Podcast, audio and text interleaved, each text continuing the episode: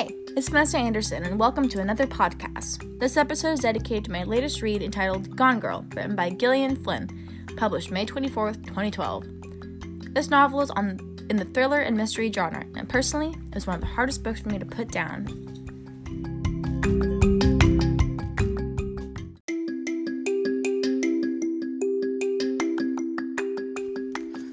Flynn decides to write the book switching off narratives from the main character Amy and her quote unquote significant other Nick.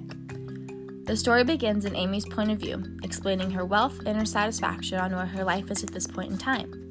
She then begins going into detail on her relationship with Nick. At first, their love was hot as burning fire, but once they begin getting comfortable, Nick gets fired from his job and begins relying on Amy's money. On top of that, Nick convinces Amy to move from her beautiful house in the city to a home in the suburbs of Missouri to help tend to his sick mother. At this point in the story, Amy begins feeling like she's only being used for her money, and after she found out about Nick having an affair, her whole attitude towards the man began to change.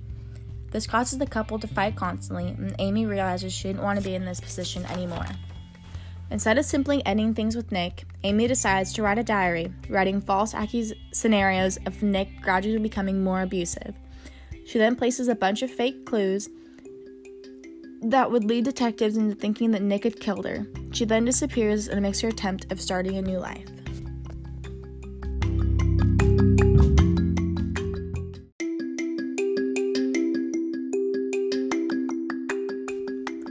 The narrative then switches over to Nick's perspective.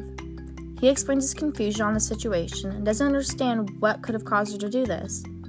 He was in love with her, and having everybody believe he had killed her really hurt him. Although the situation is very frustrating, he continues to have people look for her and just insists on having his baby girl back home.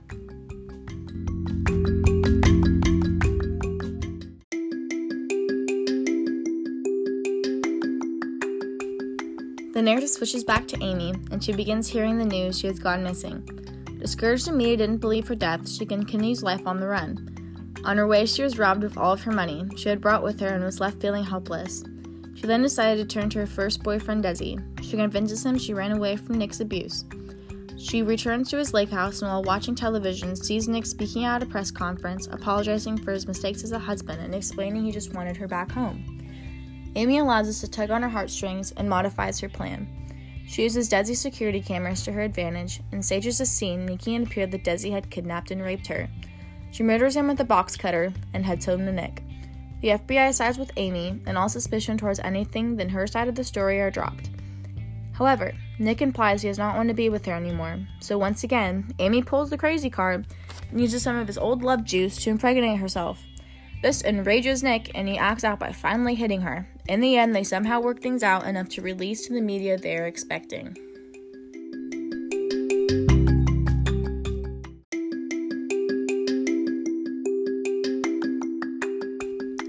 In conclusion, this novel explains twisted actions and feelings that being in love can cause. Instead of writing a novel with a happy ending, Flynn makes her audience aware that not all relationships will result in being healthy if you keep pursuing them.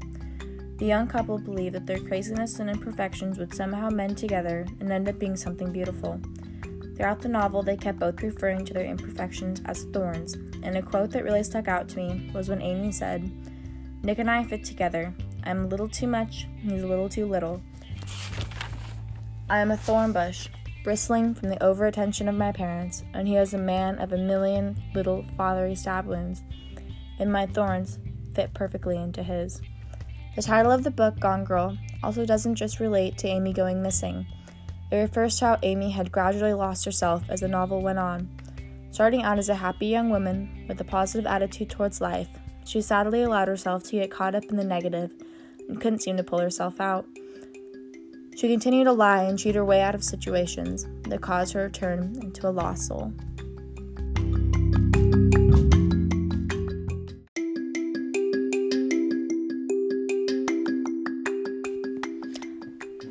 Alrighty, listeners, thank you for tuning in to another podcast.